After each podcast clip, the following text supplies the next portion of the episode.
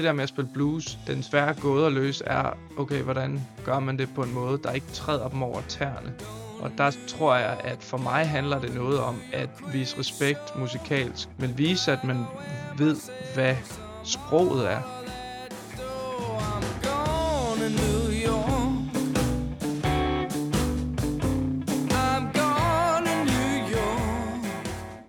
Velkommen til en podcast med en uhyre aktiv herre på den danske musikscene, Oscar Mukherjee. Velkommen til, Oscar.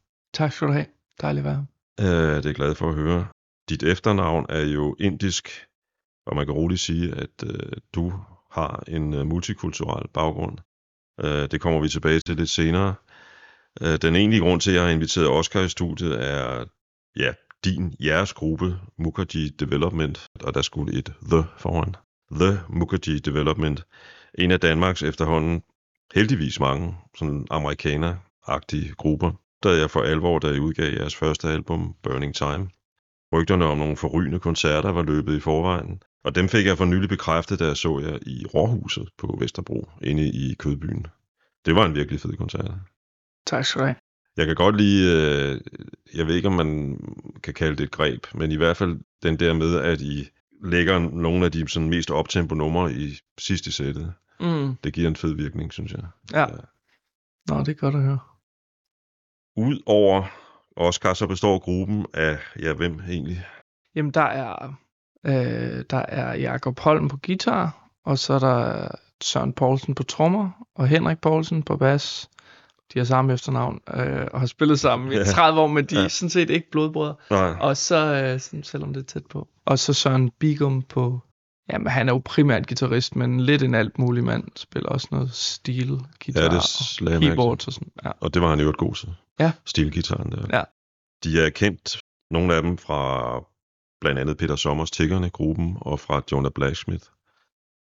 Og øh, er i øvrigt, hvad, cirka 20, måske lidt ældre, mere ældre år, år ja. ældre end dig. ja, det er mellem 19 og et par 20 år ældre, ja. tror jeg.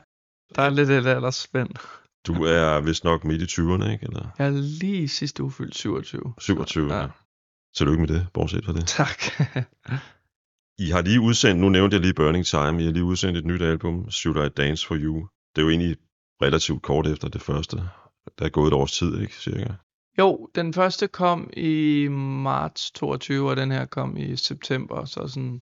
Det er udtryk for, at I er meget kreative sammen, tænker jeg. Ja, ja det er vi. Vi har jo virkelig... Altså man kan sige, Burning Time, øh, altså det var en længere under nedlukningsperioderne øh, under corona, hvor man alligevel ikke rigtig kunne spille. Der indspillede vi den, og det var ligesom gjort over et længere stræk. Så snart vi havde færdiggjort uh, Burning Time, og inden det overhovedet udkom, så arbejdede vi allerede på nyt materiale. Så anden album, Should I Dance For You, uh, valgte vi ligesom at lave på én gang. Ja. Så den blev indspillet over tre uger, altså hvor vi sad uh, morgen til aften, eller midnat, skulle jeg til at sige. Altså ret intens. Meget intens. Og vi er stadigvæk venner, så det gik for meget godt. det må det have gjort, ja. Jeg synes, vi skal lytte til et af numrene fra den nye plade. Det er From A to B.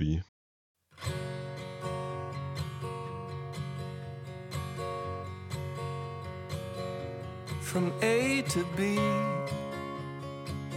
from B to A, I'm back where I started. Uh huh, hooray. Fishing round again, the water's getting deep. I'm back where I started, circles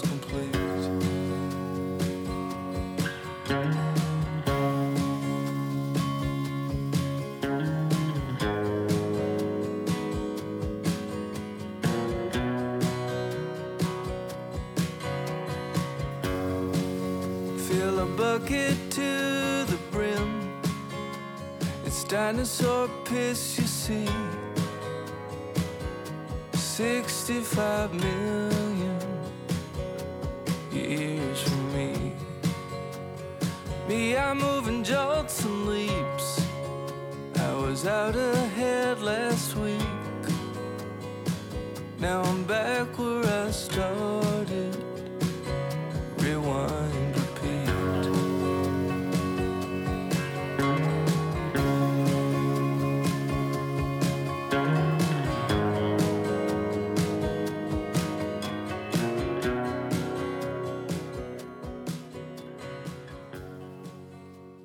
Titlen er som sagt From A to B.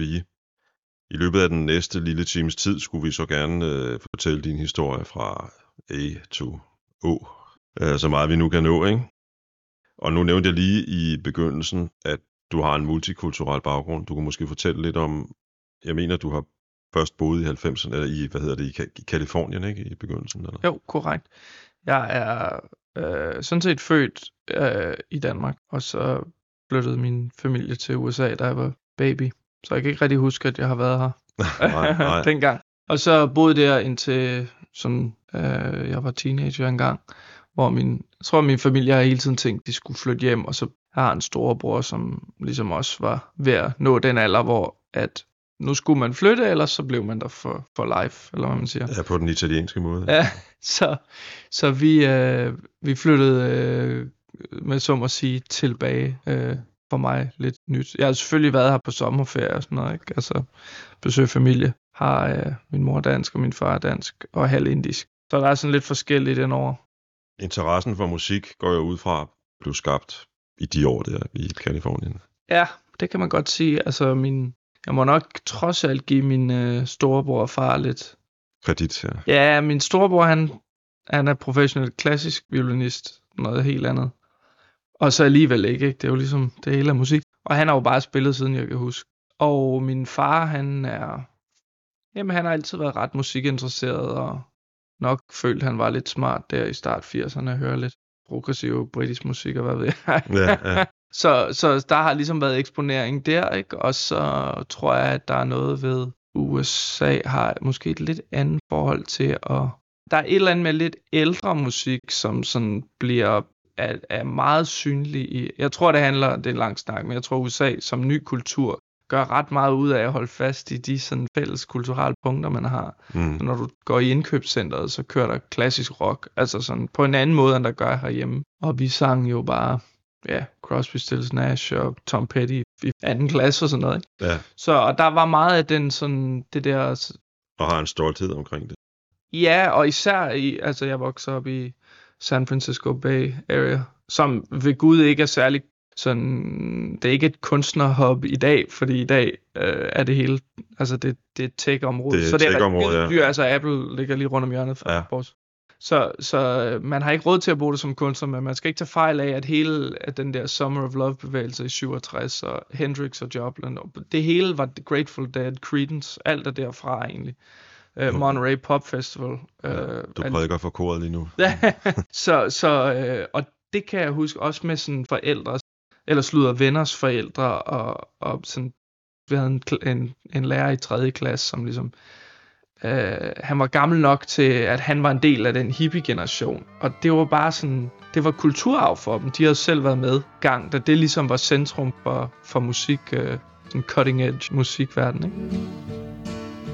Are on the road must have a code that you can live by.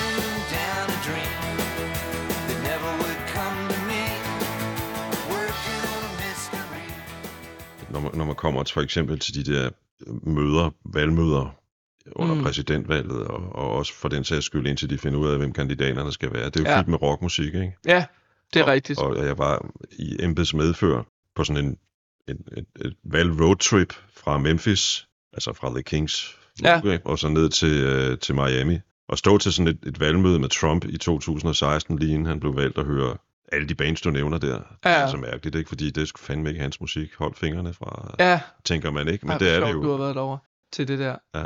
Ja, det bliver meget... Øh, øh, på den måde er USA også øh, ret sådan politiseret med alt. Altså Ja. ja. kunst også, ikke? Altså, da Biden blev indsat Og da Obama blev indsat, det kan jeg også huske, der boede jeg der stadig som barn, ikke? så stod Springsteen, som ved Gud er en af mine forbilleder, ikke? så står han der også og synger, ikke? Og tager, så, så det er jo sådan, på den måde, der er det ret, det ligger lidt mere til højre ben, Mm. end det gør i Danmark, at man tilkendegiver uh, politisk kulør. Um, Hvornår begyndte du selv at skabe musik? Var det allerede dengang? Jamen, jeg fik en øh, øh, til, vi havde sådan noget talent show øh, en gang om året, sådan noget forårskoncert. Der sang jeg Have You Ever Seen the Rain i 3. klasse, kan jeg huske. Og så året efter, da jeg blev 11 eller sådan noget, der fik jeg en akustisk guitar. Og, øh, og, så, og jeg ville gerne have en elektrisk, men øh, jeg skulle lige vise, at jeg gad at spille. Så jeg fik lige et år på akustisk først. Ja, ja. Så, så jeg gik til guitar, og så var der bare ret mange sange, jeg sådan, alt, alt det, jeg havde virkelig et eller andet med Creedence, der var virkelig noget med sådan 60'er.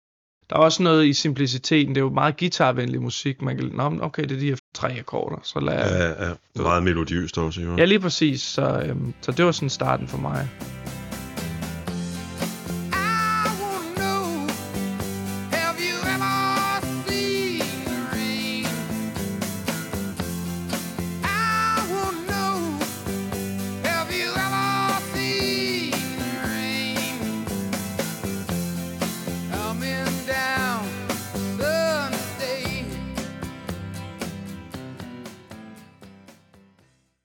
Jeg har læst på et site, der hedder bluesnews.dk, Ja. og, øhm, og jeg citerer, Oscar Mukherjee er naturligvis ikke spor fremmed for bluesmusikken. Han er nærmest opfostret på Mojo Blues Bar i København, Mm, og har stået i lære, så nævner man så Ronnie Boysen og, og hvad hedder det, Rune Kelsen. Ja. Og du sidder faktisk med en Ja, Mojo Blues det var ikke t-shirt. Kort tid efter jeg sådan begyndte at spille, jeg begyndte jeg også at lære at spille sange og akustisk guitar og alt det der, så fik jeg en elgitar. Og på det tidspunkt, jeg har en morfar, som stadig er frisk og lever. Han øh, er tæt på 90. Han har en ret vild samling, selvfølgelig gammel jazz, men også gammel blues og folk blues. Altså gamle ting fra helt tilbage fra 20'erne og 30'erne, men ja, også sådan nej, noget af det Ja, allerførste. John Lee Hooker og Sonny Brown. allerførste, alt, der er opdaget. Alt det gang, lige præcis. Og alle de der 60'er tryk, han købte, øh, alle de der Vanguard tryk og Yasu og sådan, dem har jeg stående hjemme med mig nu. Og det begyndte jeg på en eller anden måde at høre der i start i min sådan 12 12-13 år eller sådan noget. Og, øh, og, og fordi jeg var røget over på elektrisk, så fandt jeg hurtigt ud af, at, at øh, blues øh, har jo virkelig, der er jo virkelig plads til, til at udtrykke sig på elgitar, som var det, jeg ville på det tidspunkt. Og så flyttede vi her til Danmark, og øh, så har jeg jo, jeg har været 14-15 år, og så, på, så ringede min far ind til Mojo og spurgte, om man måtte have nogen med ind under 18 år. Mm, ja, Det måtte man godt. Man, man måtte selvfølgelig bare ikke drikke alkohol. Nej. Fint nok. Og så begyndte vi at tage ind til de der jams, og det var bare på scenen med mig. Og det gjorde jeg, altså det er jo sådan, der, på den måde har jeg bare lært at spille, jeg, altså i min så 15, 16, 17 år. Altså jeg var der inden hele tiden, ikke? Ja. Og Ronny, som øh, jeg mødte derinde, som for mig er den, i hvert fald inden for sådan traditionel rammer, er det ypperste, jeg kan tænke på, med sådan, sådan stilrent og, kunne, kunne, kunne spille alsidigt inden for sådan bluesets ja, ja, verden. Og så det, det havde jeg virkelig nogle år, hvor at det var det, jeg øhm, virkelig ville og dyrkede, og gitaren var centrum for mig. Sådan. Øh, og der er Mojo, det er hatten af. Altså, det, har, det har gjort meget for mig. Lad os prøve at få styr på de mange projekter, du i virkeligheden har været og er med i. Ja. En af mine venner, som jeg fortalte dig i telefonen, da vi talte sammen, Mm. en af mine venner har lige set dig med bluesbandet Payday Mm. på en bluesfestival i Køge. Han Yes. var øh, vildt begejstret. Og så har du udsendt EP'er, The Vibe Recordings og Solid Shade of Blue, Mukherjee Band, tror jeg navnet. Ja. Ja. Ja, Og senere hen noget, der hedder Sentimental Sleep, eller en plade, der hedder Sentimental Sleep. en EP, ja. Og jeg har jo fundet EP'en med titlen The Vibe Recordings. Ja. Og jeg synes, vi skal lytte til The Blues, Going to New York. Going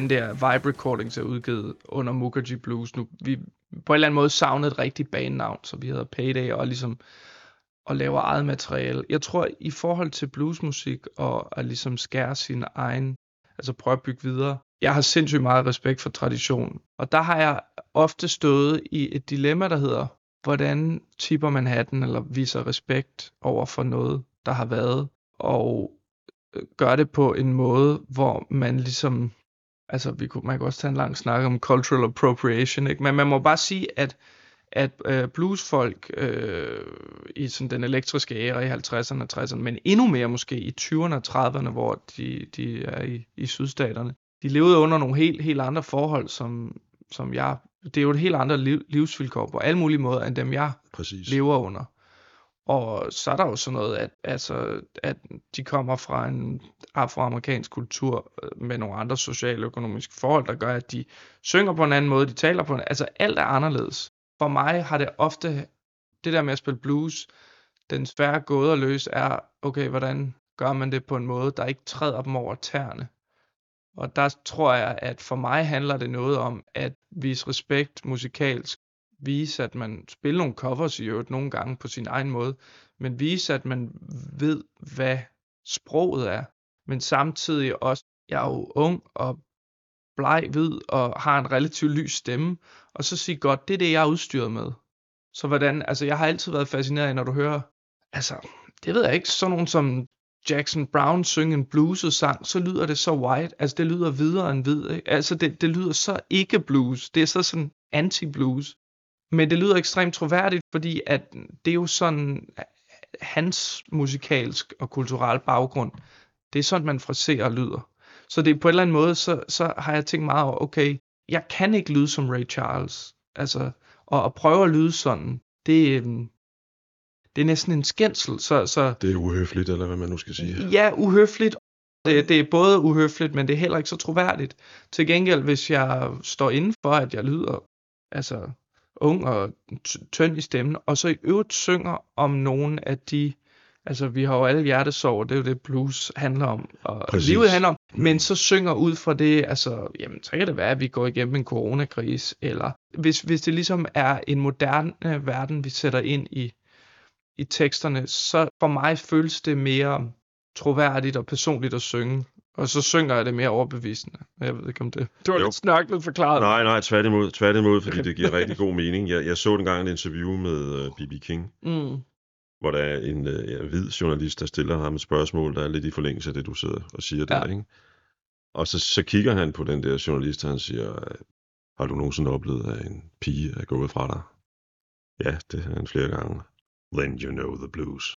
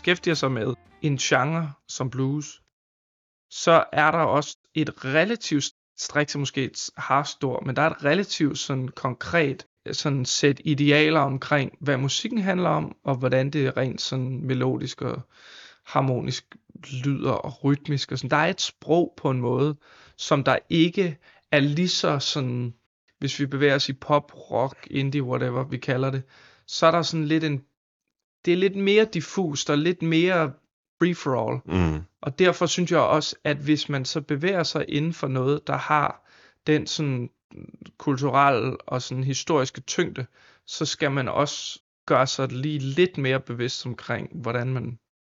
Man kan sige, at du rent musikalt står på i hvert fald to ben, fordi det vi hørte indledningsvis, og det vi jo kommer til at tale om nu, nemlig Mukherjee Development, Mm. er på sin vis ikke blues. Altså bluesen ligger der jo et eller andet sted under, fordi Mm. det gør den i al rockmusik. Ja. Øhm, men, men det er jo mere over mange... Nogen, jeg brugte selv udtrykket amerikaner i begyndelsen, nogen vil sige indie rock. Mm. Øh, så mit spørgsmål er, hvor kommer den interesse fra for dig? På et eller andet tidspunkt begyndte jeg selv at skrive sange, og så løber vi ind i det samme sådan kompleks, vi talte om før, i forhold til, at hvis man skriver eller beskæftiger sig med en sådan traditionsbevidst genre eller blues, så øh, er der også nogle linjer, man skal forholde sig til. Og når jeg bare satte mig ned med, med kuglepen og skriveblok og skrev, så kunne jeg hurtigt mærke, at det bevægede sig andre steder hen. Og så tror jeg egentlig ret hurtigt, at jeg fandt ud af, at jeg havde en mavefornemmelse, der sagde mig, hvis jeg sådan på den lange bane skulle have, ja, det nuværende musik, jeg laver med The Mukherjee Development, det er jo ligesom det, der ligger mest til højre ben. Det er mest uforseret musik, jeg- kan lave, eller vi kan lave, ikke? Ja, også fordi, at netop nu var du også ind på, da du lige introducerede bandet, at sådan, åh, oh, er det, altså, kunne man sige det her, eller det her genremæssigt, det kan jo være svært at sætte i kasser, og det er jo også sådan lidt, det synes jeg egentlig kun, det synes vi egentlig kun er fedt, apropos at vi så hedder Development. Mm. Så, men det har så også den bagside med, som at sige, at når folk hører os, så er de sådan lidt, ja, det er virkelig også, det minder mig om mange ting, men det, det ser vi selvfølgelig som et fordel, men det er jo et sammenkog af inspiration, ikke? Eller, sådan, det er jo bare, vi er jo sammensatte mennesker. Ja, og heldigvis, altså heldigvis, det kan godt være, at det er noget, jeg bilder mig ind, men heldigvis synes jeg, at jeg kan se, at der, det er en niche, men den vokser, der bliver mere og mere, altså der kommer flere og flere af plader af dem, jeg ligesom stifter bekendtskab med, tak til de algoritmer, der Ja. styrer Spotify, Ja. øhm, som blander genre, altså tager udgangspunkt i det her, jeg er lige nu, mens jeg sidder og komponerer den her sang, ikke? og det kan så Ja. være sådan lidt, der kan være lidt uh, 60'er pop, bundet ind i noget, som du siger, sådan noget lidt hård rock, og, og, Ja. og, og måske noget country, meget country lige for øjeblikket også, ikke? Hmm. Og, og det er da kun fedt. Den her diversitet, som man snakker meget om alle mulige andre steder i samfundet også, ikke? synes jeg vinder ind i det, jeg hører i hvert fald. Ikke? Øh, Helt enig. hvis det er okay med dig, så tænk, jeg kunne godt tænke mig at snakke bare lidt om The House of Songs. Altså, de, jeg har jo set, at du har været i USA mindst en gang i forbindelse med et projekt, der hedder The House of Songs. Jamen, det er en organisation. Deres formål er at, øh, at lave internationale sangskriver projekter, eller sådan at facilitere co-writing, som man kalder det på Mm. engelsk. Altså, hvor man er flere sangskriver om at skrive sammen. De havde et hus, der, det har de så godt nok ikke mere nu. Nu har de et i, i Arkansas, hvor de primært er. Så det er et sted, altså man kan komme på refugieophold, hvad jeg har været. Og så har de også sådan nogle, det de på engelsk kalder et summit, altså hvor man er mange, der bor i et hus sammen. Og, øh, og så skriver på kryds og tværs, og det er flere formål. En er at, at lave noget ny musik, men det er jo også en form for øh, international netværking på tværs af, af folk, der i virkeligheden, vi gør jo egentlig alle lidt det samme. Vi render rundt og forsøger at skrive noget musik, som der er forhåbentlig nogen, der gider at lade os spille. Ikke? Så øhm, det, det er de ret gode til i, i USA, tror jeg. Det er også noget, som, som der er mere af her efterhånden, at man har de der sådan, nu bliver I bare smidt ind i et rum, og der er kaffe derovre, og så skriver I bare. Jeg, jeg har set dig citeret for, at, øh, at øh, Paul Krebs har været din mentor, mm-hmm. og, Mhm. og ja, det bringer jeg på banen her, fordi han er involveret, så vidt jeg ved i hvert fald, i The House of Songs. Som øh, jeg husker det så, at, øh, Troy Campbell, som, som startede The House of Songs, øh, det er en af Pauls gamle venner, og Paul han lavede en plade i Texas for 10-15 år siden, Ja. i samme periode, hvor det blev startet, så han har været med til at ligesom få stablet det på benene. Og det er sjovt nok også den vej igennem, altså at Paul og nogle af de musikere, han spiller med, som kender ham, Troy, så det, det var ligesom faktisk også den vej, jeg lærte lært det at kende, fordi nok er det USA, og jeg selv boede i USA som barn, men jeg skulle helt at sige, at Texas kunne lige så godt være et andet land end Kalifornien, øh, både geografisk og... På mange måder. så det er langt væk. Ja, så, ja, ja. Så, øhm, så ja, det er, det, der, der er meget tak, Paul, for. Der er øvrigt mange texanere, der synes, det burde være et selvstændigt Ja, land. Det er en det- helt, helt anden ting. Don't mess with Texas. Nej. Så det er på den måde, han har været mentor. Ja, og så øh, sådan 4-5 år siden var jeg ude, og han hævde mig med ud til nogle koncerter og gav mig ligesom lidt senetid til at spille en sang og synge en sang, og som jo var en kæmpe, altså kæmpe, kæmpe hjælp at stå i på scenen med ham, og, og faktisk også, men det der, der har gjort rigtig meget for mig også, den EP, jeg lavede, Sentimental Sleep, som har produceret den, det var faktisk Paul, der ligesom sagde, hey, jeg synes, du skulle tage, tage jeg tror, han er et match til at prøve at kontakte mm. ham. Ja, Og det er der, hvor Søren Poulsen, min nuværende, altså tromslæren i Mukerji Development, han var med til den session, og så lærte vi hinanden. Så du ved, musik som så meget andet i livet, det er sådan en lang række tilfældigheder. Altså det netværk, man får udbygget, når man ligesom er i samme båd med andre på den måde. Og selvfølgelig også, når man står ved siden af Paul. Øhm, og det er rart, at der er nogen, der er lidt længere oppe i hierarkiet, der husker at, at række hånden ud og, og hjælpe, hjælpe os andre op af, af stigen, og, og så får man jo også lyst til at huske på, at man altid, når man har mulighed for det, skal en- gøre det samme. Jeg synes, vi skal høre et nummer fra jeres første album, og Ja. det hedder Avenue.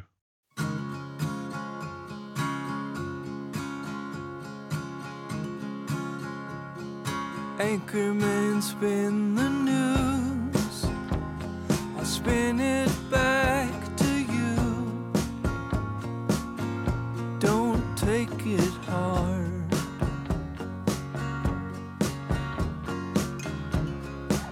She left a note by the door. Wants to see me a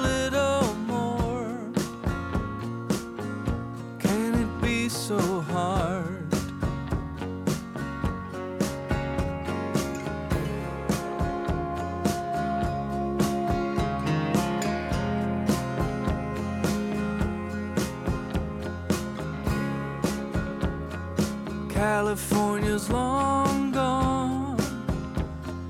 101 in the sun. I've kept the car plates in my drawer.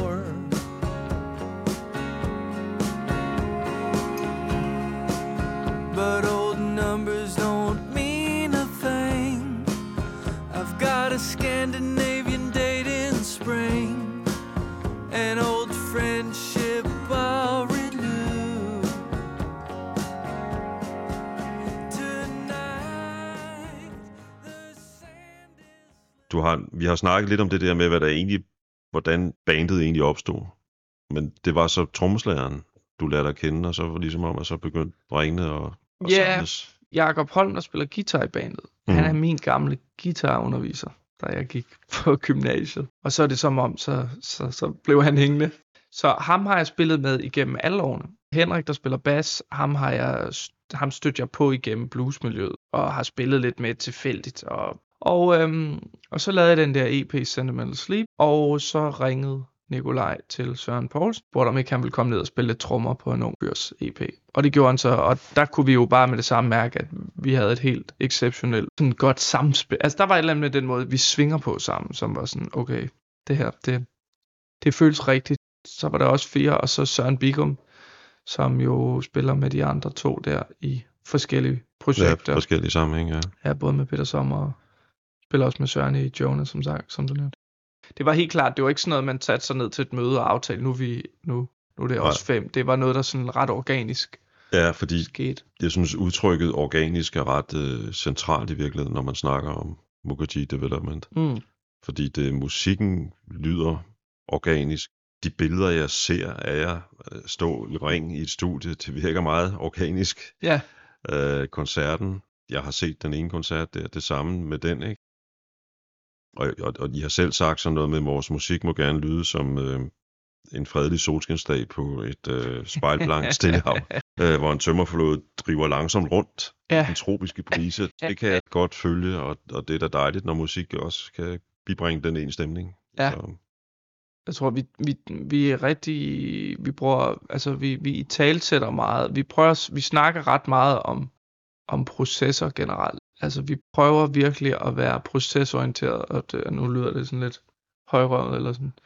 Men pro- procesorienteret mere end målorienteret, ikke? Mm. Eller sådan. Og vi har jo været meget produktive, altså vi har udgivet to plader nu, så der, der bliver lavet, vi kan godt lave nogle lange sange, der ikke har travlt med at nå nogen steder hen. Og det, det, det kan vi rigtig godt lide, fordi vi føler også, at, at det er forbavsende øh, sjældent, øh, lige nu i hvert fald, at det, det, der er musik øh, sådan konjunktur går op og ned, ikke, i, i hvad der ligesom er ind og ude, men, men vi kan rigtig godt lide at tage os god tid, Ja. også når vi spiller koncert. Også med den nye plade, vi har lavet, altså, der er ikke noget autotune på, og det er ikke fordi, der er noget i vejen med det, og vi spiller ikke til klik, og igen, der, er- der er slet ikke noget i vejen med de der ting, men vi kan bare ret godt lide lyden af at spille os sammen, når det hele er sådan lidt uslæbent, eller hvad man Mhm. skal sige. Altså vores tempi sejler lidt nogle gange. Vi kan meget godt lide os selv i, i, i, det rum, tror jeg, hvor, hvor tingene kan være lidt på kant, hvis, hvis det ellers Ja, ja, mening, uden giver- at det, det bliver giver- for højt ramt. Det giver en masse mening. Jeg synes lige, vi skal lytte til endnu et nummer fra Burning Time, nemlig Junk Food.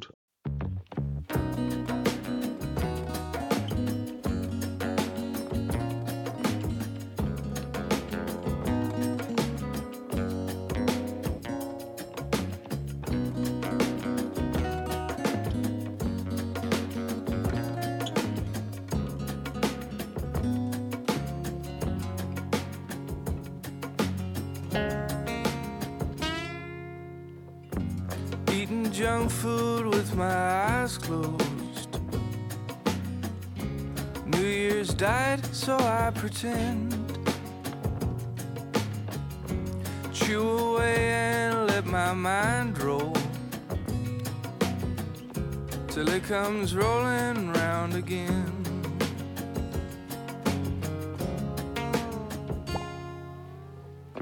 Procrastinating through the workday.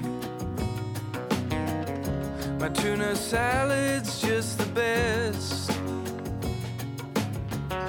Swapping in sour cream for mayonnaise. Cause in 2021 I'm doing what is best. If you can, then go ahead. Lay it out what's in your Jeg synes, der er en masse, det kan være, det er mig, der vælger at høre det, men jeg synes, der er en masse sådan ret subtil humor Mm. i dine tekster. Ja. Og i, i særdeleshed i den her, kan Ja. man sige. Det, er, jeg kan meget godt lide i det nummer, at jeg hører det som, at ja, det er junk food, og man kan mene om Celine Dion, som du synger om, hvad man vil. Men det er også, altså jeg bruger det jo, og jeg spiser det jo. Mm. Jeg lytter til det, ikke? Ja, Så, så et eller andet sted, hvis der overhovedet er en pil, der peger nogle steder hen, så peger den på mig selv. ja, ja. Det synes jeg er en meget god pointe. Ja. Jamen, der er rigtig meget sådan selvironi, og jeg kan jo, altså jeg har, jeg som barn hørte jeg virkelig meget Celine Dion, jeg synes også noget af det er virkelig godt egentlig, eller sådan det, det er jo alt, altså musik har forskellige øh, forudsætninger, og måske også, øh, altså bruges i forskellige kontekster og sådan, men jeg tror sådan en sang som Junk Food for mig er også lidt et, sådan et, et, et, øh, et øh, tip of the hat, eller hvad man skal sige, til en af mine store helte, John Prine. Altså den der måde, som er sådan en, det der med at skrive, øh, hvordan siger man, tongue in cheek på dansk. Altså den der sådan, selv, Mm. sådan lidt tørre, lidt sådan selv, selvironiske. Altså jeg synes altid, at hans tekster har formået at, at ramme sådan en helt gylden balance mellem sådan virkelig, altså det kan næsten blive stand-up sjovt, sådan hu- humoristisk, men der er hele tiden, altså der er hele tiden noget ekstremt sådan øh, alment sårbart menneskeligt i det. Junk food handler jo også om, at man ikke skal have for travlt på et eller andet måde. Så der er sådan en meget sådan direkte og sådan super øh, moral i, i nummeret. Men at, at de der sjove billeder ligesom kan, det der, altså metaforen med junk food, det, jeg, jeg kan meget godt lide, når der er noget sådan lidt humoristisk, et billede, der, der, der lige river dig med i teksten. Et, et af mine øh, favoritnumre med, med dit orkester, det er den, der hedder I Wish I Were the Sun.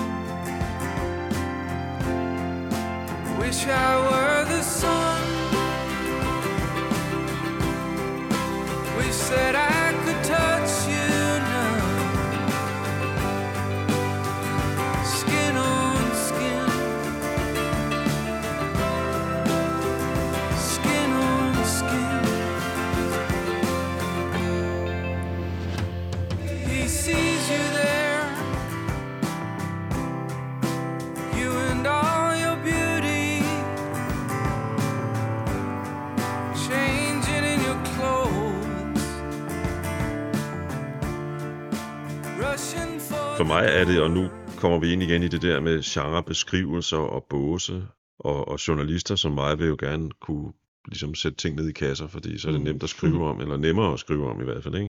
Og, og det, i min verden er det altså sådan noget indie-rock, øh, amerikaner på niveau med for eksempel The War, on, The War on Drugs, som jeg så for et par år siden, tror jeg efterhånden der, i, Wow. i KB-handlen. Det er smirrende.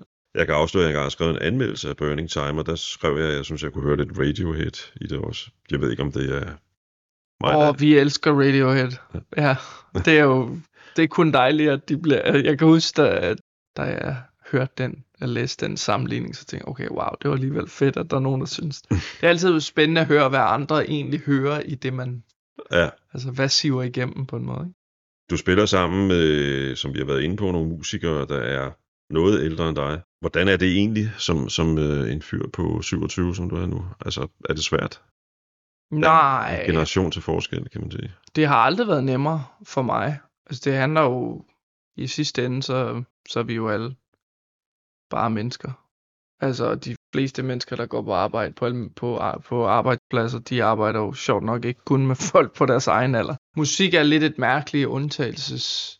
Eller det, det er jo lidt en outlier på den måde, at alder tager en større, mere central rolle, tror jeg, for mange sådan opfattelse af musik, end det gør i de fleste andre sådan arbejdspladser og brancher. Det der hele imaget om de der unge Beatles, der ligesom Mm. er ude af at vælte verden sammen, og jeg tror også musik kan være meget præget af, at jamen, så er der hippies, og så er der the grunge, og så, altså, at der er ligesom, så er der en punkbevægelse, at øh, igennem musikhistorien har der været meget sådan nogle, hvor at, okay, vi har det her fælles udgangspunkt i livet, ergo øh, har vi samme holdninger og hører samme musik og klæder os på samme måde. Og der tror jeg bare, at den tid, vi lever i nu, og tilbage til sporet omkring bandet, det er, at altså, det er lidt mangfoldighedernes tid. Ikke? Så er noget andet, at vi bare hygger os. Jeg tænker slet ikke over, at der er Mm. forskel. Jeg vil lige sige, inden vi springer til Should I Dance For You, nummeret, og vi snakker lidt om sådan noget med humor Mm, og satire for den sags skyld. Og nummeret Hang It Up har jo den her fantastiske linje, I used to want to be American, I take that back now tenfold. og der er jo også en hilsen til John Bryan der, tror jeg. Man, man ser mange i dag, og nogle mere patetiske end andre, ligesom afsværge sig hele sin fascination af USA på grund af det, der vel altid har været i USA. Den ene halvdel har nu fået meget, meget tydeligt sprog. Meget kvæg Trump, altså som, som kan man sige, som sådan ikonet eller stemmen for hele det der USA. Ja. Ikke? jo, jo. Men, men, men har du, er du også sådan ligesom en af dem, der siger, mit USA, det er væk?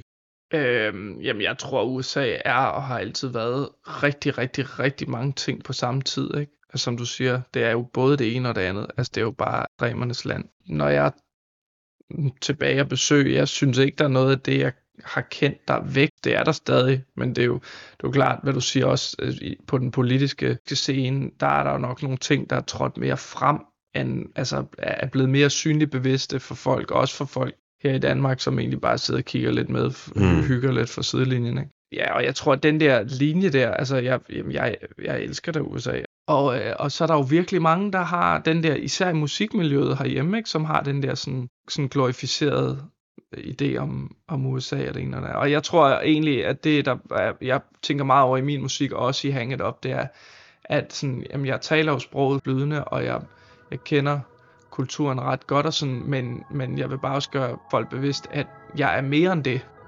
Should I Dance For You, titelnummeret.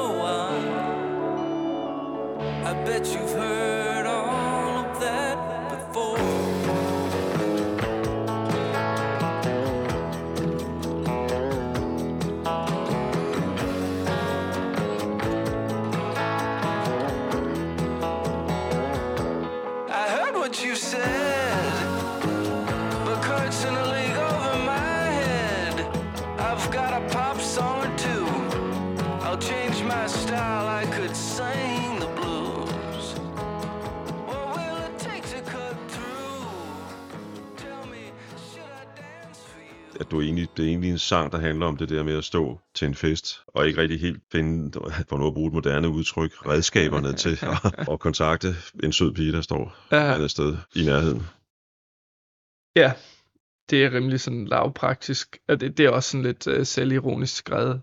Altså, det, Ja det er den der, når man får lyst til at kaste armen op i luften og tænke, okay, hvad fanden er det, skal jeg stå på hænder, eller hvad, hvad er det lige, jeg skal gøre, ikke? Når man sådan virkelig prøver at, at gøre sig selv interessant. Ja, og så, øh, så det er koblet sammen med, at, øh, at nummeret i sig selv lidt, øh, altså, af en, en antipop-sang. Jeg kan huske, vi talte meget om, da vi indspillede den, at så er der bare det der, jeg spiller sådan noget guitar solo, som ikke rigtig vil nogen vegne. Det er bare sådan noget, det sjasker lidt rundt. Så det der, altså det er sådan lidt demonstrativt sumpet, eller det tøffer lidt rundt. Øh, så jeg tror, vi taler om, også fordi teksten handler om, okay, man prøver det, at, at tage kontakt til nogen eller score, for, for at sige det på den måde. Ikke? Og, så, og så det der nummer, der bare sådan lidt sumper rundt, og, og, og, og på den måde bliver sådan et indirekte, et dansenummer for os.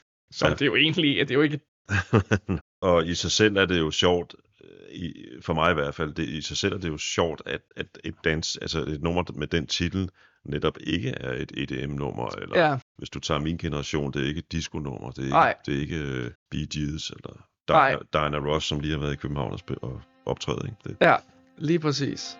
igen den der subtile humor, jeg, jeg Mm. talte om tidligere. Et andet af de fede numre på den nye plade er Big Change. Outside a sky of blue, big change, something new.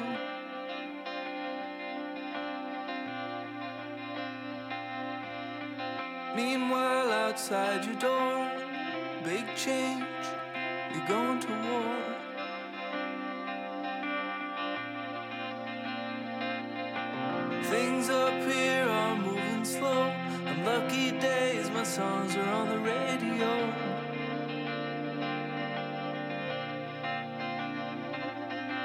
Sun and sky,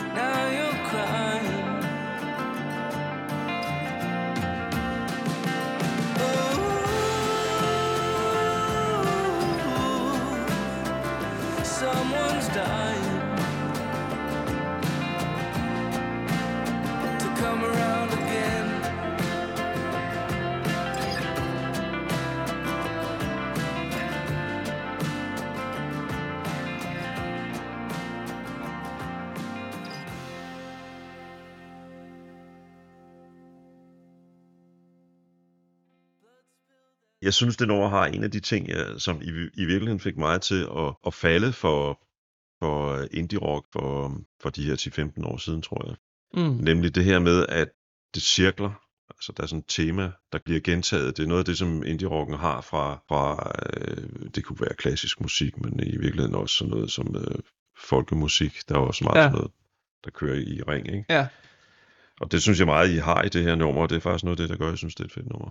Men ja, det er helt klart, uh, altså, jeg kan godt føle, hvad du mener med den der sådan indie-rock-agtige, så nævnte du Radiohead, eller på, no, på nogen måder kan jeg godt i sådan et nummer føle, at jeg er inden for mine egne evner. Jeg føler lidt, at, at sådan et nummer, det er, når jeg kommer til at lyde så Coldplay, som jeg nu engang kan lyde. Ikke, ikke Yes. fordi det, og det er jo sådan en efterrationalisering, det er ikke noget, jeg tænker på, der Nej, sidder og laver nej, det, nej. men det er jo netop øh, og også, fordi der Arcade Fire, tænker Ja, lige på, ja, ja og, og det der med, som, altså, at guitar, der er virkelig meget guitar i det nummer og i vores musik generelt, men uden at det tager sådan en helteagtig karakter. Det er sådan, der er jo guitar i hele det der, altså, og så er der faktisk den der guitar outro, men, men at det er meget af melodier eller sådan noget, ja, som du siger, cyklisk, så det bliver sådan, det bliver sådan lidt anti-guitar-agtigt. Men det spænder sammen, kan man sige, ikke? Ja. fordi det er jo, undskyld, øh, lytter, øh, det er jo ikke pickrock, altså som, Nej. som, som man normalt Ja. meget ofte ville tænke, hvis der var tre guitarer i. Ja, lige præcis. At det har den der mere sådan rytm, rytmisk, melodisk, sådan at gitaren er et, et rytmeinstrument. Det, det synes jeg er fedt. Ja, og du vil netop i, i mange af de bands, også dem vi lige har nævnt, og også altså for eksempel War, The War on Drugs, Ja. hvor, øh, hvor frontmanden, hvis navn jeg har glemt lige nu og her, Adam Grant ja, Dudfield. tror hvor han også spiller meget guitar, ikke? Det bliver jo aldrig sådan nogle, det bliver jo aldrig sådan nogle soli, hvor, hvor, hvor, hvor man kan sige, at skulpturen er hamret ud i granit, vel? Altså det er mere sådan noget flow-agtigt. Ja, det er mere sådan en tilstand. Jeg oplever det så at høre Warren Drugs guitar. Det er mere, for mig er det mere sådan Neil Young-agtigt. Eller sådan noget. Præcis. Det der med, det er bare sådan, Onkel Neil er svær at komme udenom. Ja, ja, fordi han spiller så melodisk, og det er sådan, og han er aldrig rigtig på vej til et klimaks, hvilket jeg synes er ret sejt. ja, det, det er du ret i. det er mega ensformigt egentlig på den rigtige måde, fordi i hvert fald til min smag, ikke? hvor at, at der er rigtig mange sådan klassiske guitarsoloer, og især i, i sådan guitar, sådan heltegitarens æra, ikke? hvor at, at man bygger hele tiden op til et eller andet release. Det, og der er det bare fedt at være til en Neil-koncert, hvor det er bare sådan, okay, nu spiller jeg bare lige melodier i 10 minutter på det her nummer. Det er- det sumper. altså, Det er jo Altså. enormt øh, melodisk. Og det må man sige, at han er legendarisk. jeg har også valgt et nummer, der hedder You're Moving Too Fast.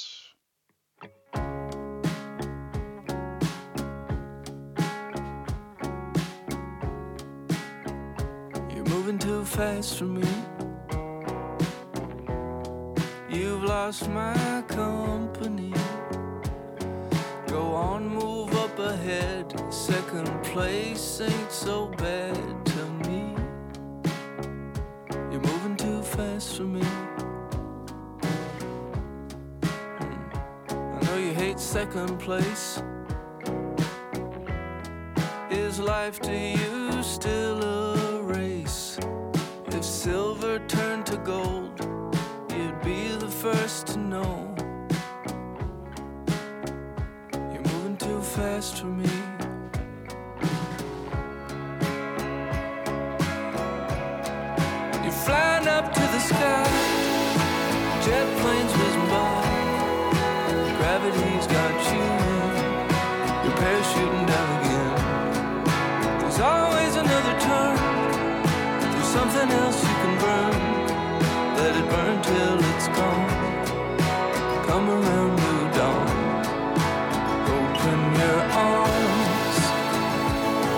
Start again.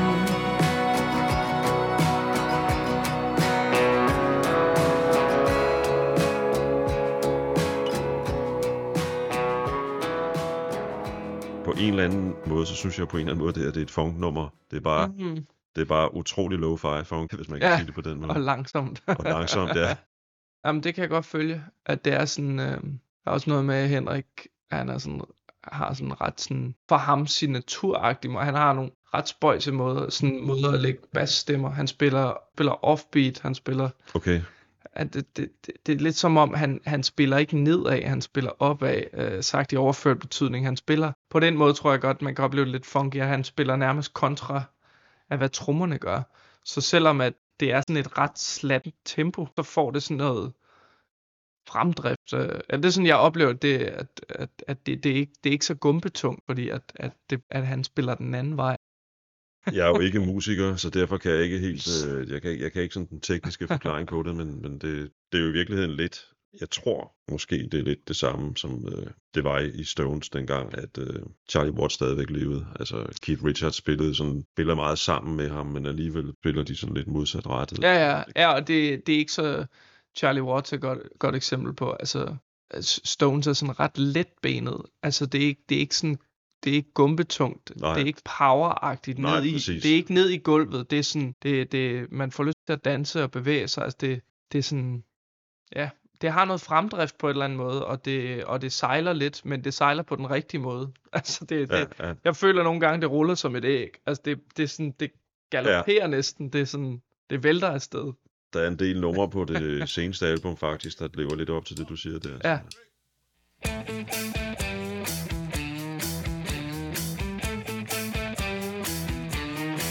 If you live by the sword, gonna die by the sword. If you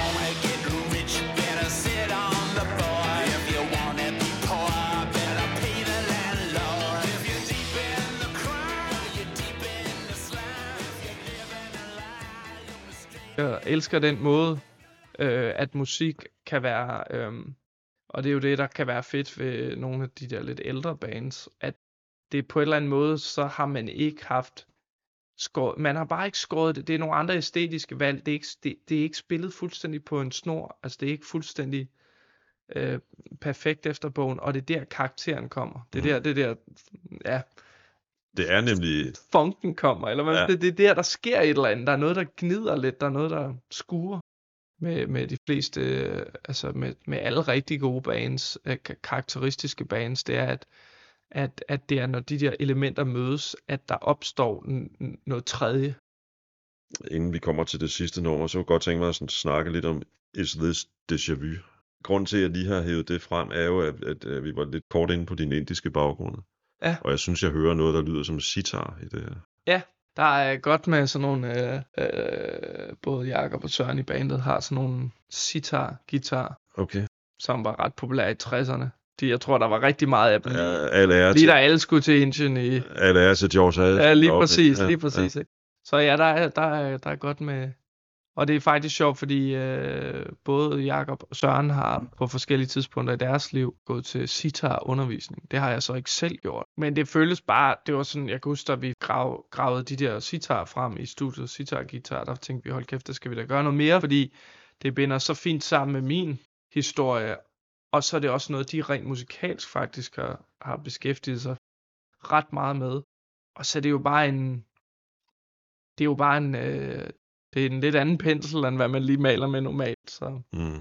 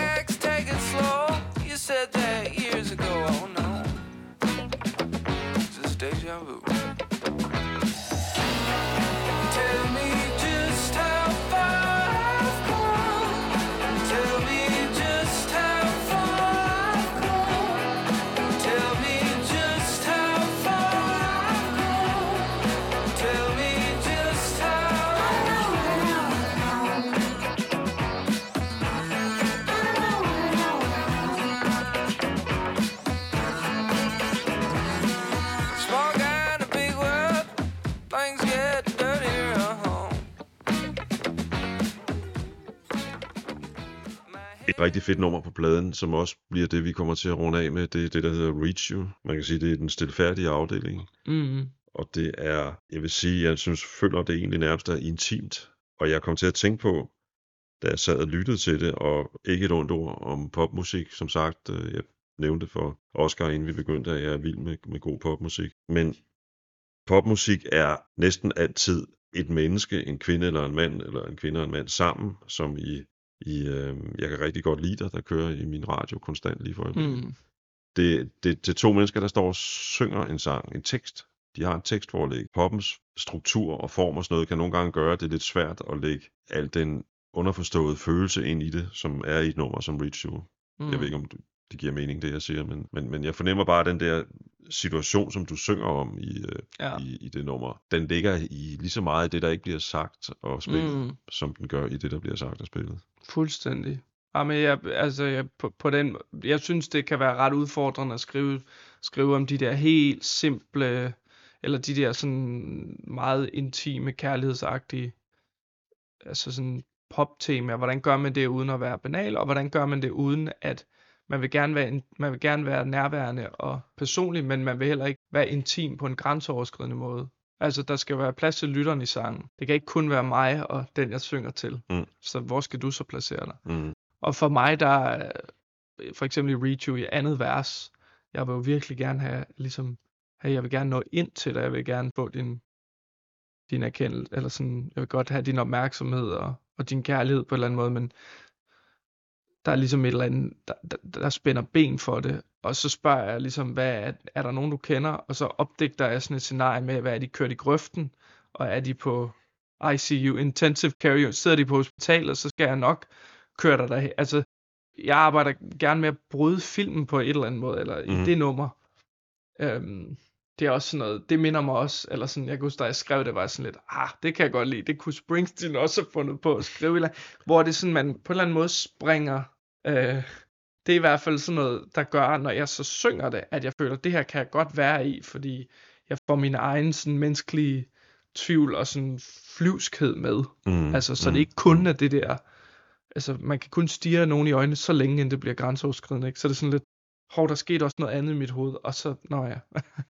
Med de ord, så tror jeg egentlig bare, jeg vil sige uh, tusind tak, fordi du ville komme forbi, Oscar. Jamen selv tak, Jan. Tak for det, jeg må komme. Det var en fornøjelse. Det er jeg glad for at høre, og uh, held og lykke med både jeres øh, band, uh, altså på pladefronten, og også på den turné, I er i gang med lige for øjeblikket. Tusind tak skal du have.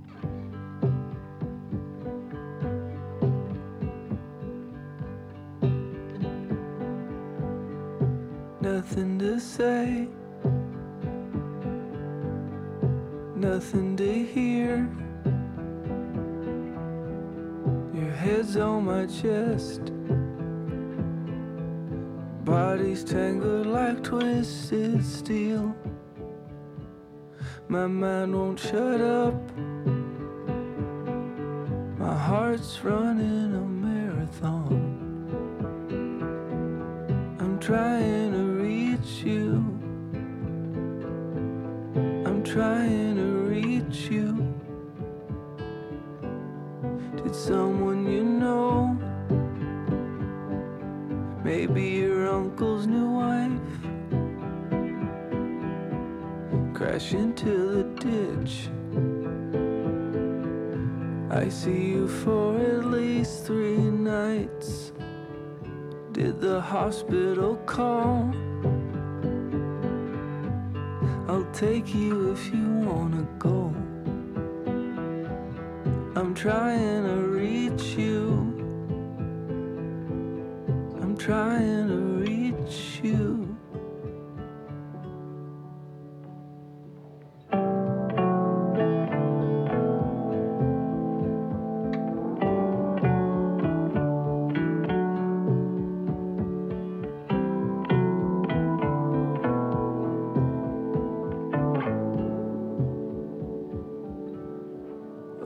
something I did? Was it something I said? That four letter word? Was it too much for you to take? L O V E. Some people call it stupidity. I'm trying you. I'm trying